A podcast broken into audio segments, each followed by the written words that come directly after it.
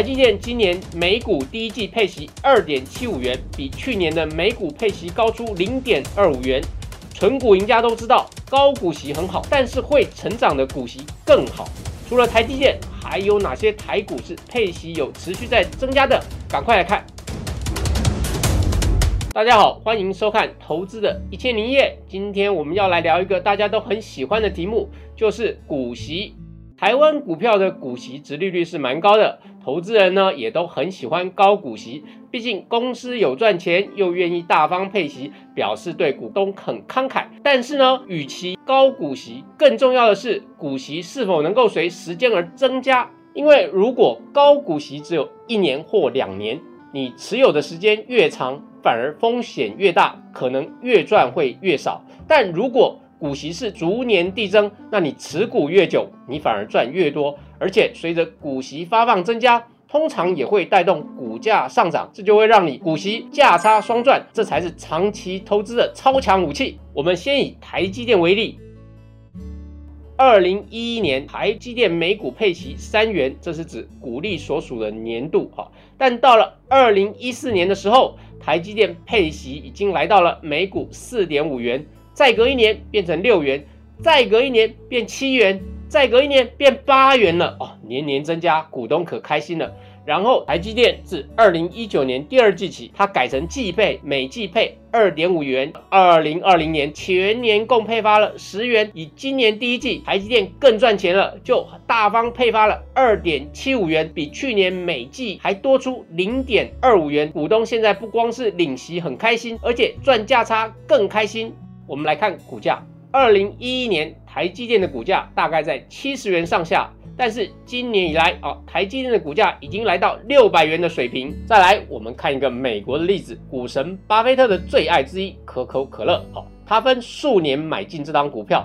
最后一次买进是在一九九四年，前后总计投入十三亿美元。这一年，巴菲特收到可口可乐发出的股息约七千五百万美元。然后，巴菲特都没有卖出过可口可乐的股票，而可口可乐持续每年增发股息给巴菲特，这笔钱就年年增加。到了二零一八年，巴菲特这一年居然可以领到六点二四亿美元哦，足足是一九九四年股息的八倍多哦。这正是巴菲特所说的长期投资的滚雪球威力。我们接下来分析为什么企业可以逐年提高股息。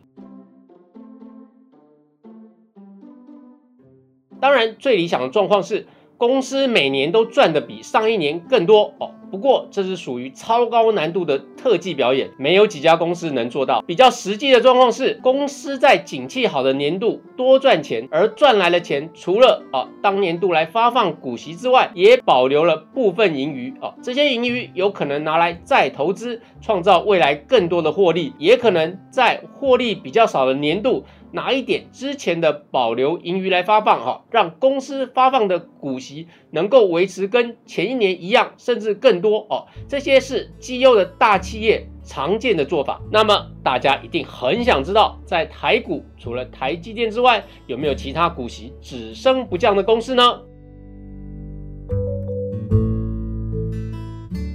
？Smart 致富的采访团队就帮大家整理出十家过去十年来股息只升不降的公司啊，给大家参考。我们的筛选标准是，必须在十年内每股股息只升不降，或至少要维持跟前一年一样好，并且在这十年内至少要调升过一次的每股股息。我们来看看是哪些公司。一目前的股息值利率高低分别是广隆、普丰。樱花、中化、官茂、宝雅、大台北、世界、信邦、台积电啊，排名在后面的不一定就比较不好哦，有可能是因为它受太多的投资人追捧，所以股价涨得比较多哦，所以让它的股息值利率会呈现比较低的状况。你可以进一步去了解，能够在十年。股息只升不降的公司很多都是该产业的领导厂商啊，有些是世界级的啊，那其他有些是台湾市场上的。那这些公司呢，通常是拥有比较强大的品牌优势，或是有特殊的。技术领先优势。譬如台积电是全球晶圆代工的龙头，樱花是台湾最大的系统厨具业者，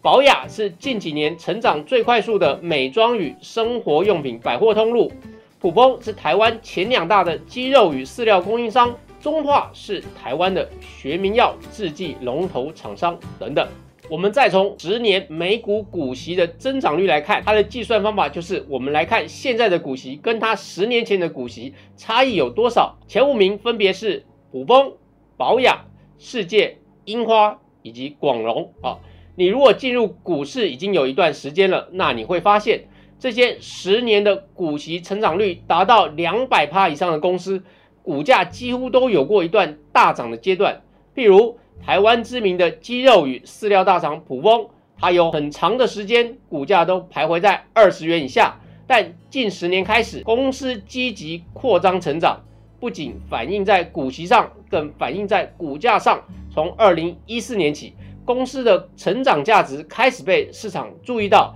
此后股价持续大涨小回，一路不回头。再来看另外一档近几年很夯的美妆与生活用品通路业者保养。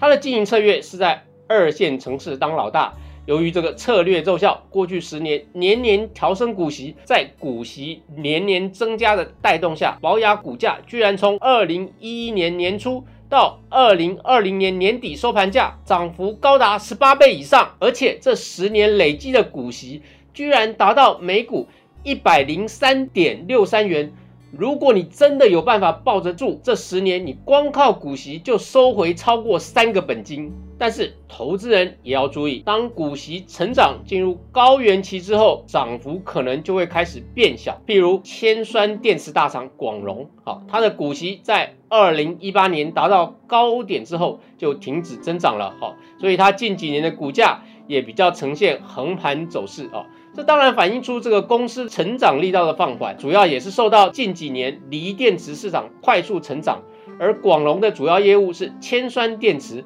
就比较受到挤压。好，但是铅酸电池的价格优势与安全优势还是能占有一定的市场地位，哈，还没有被快速取代。最后，我们来总结一下今天的学习重点。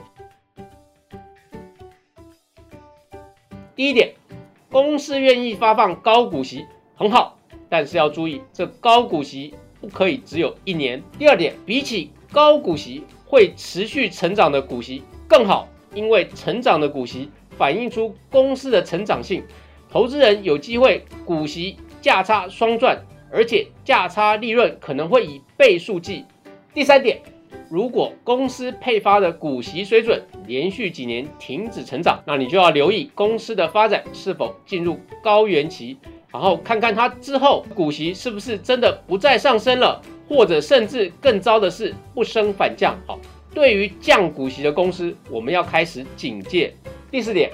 如果公司的获利有成长，但配发的股息不变，有可能公司投入更多的资源在发展未来事业上。好，这反而是好事，应该多给一点时间观察公司对未来的投资是否能够开花结果。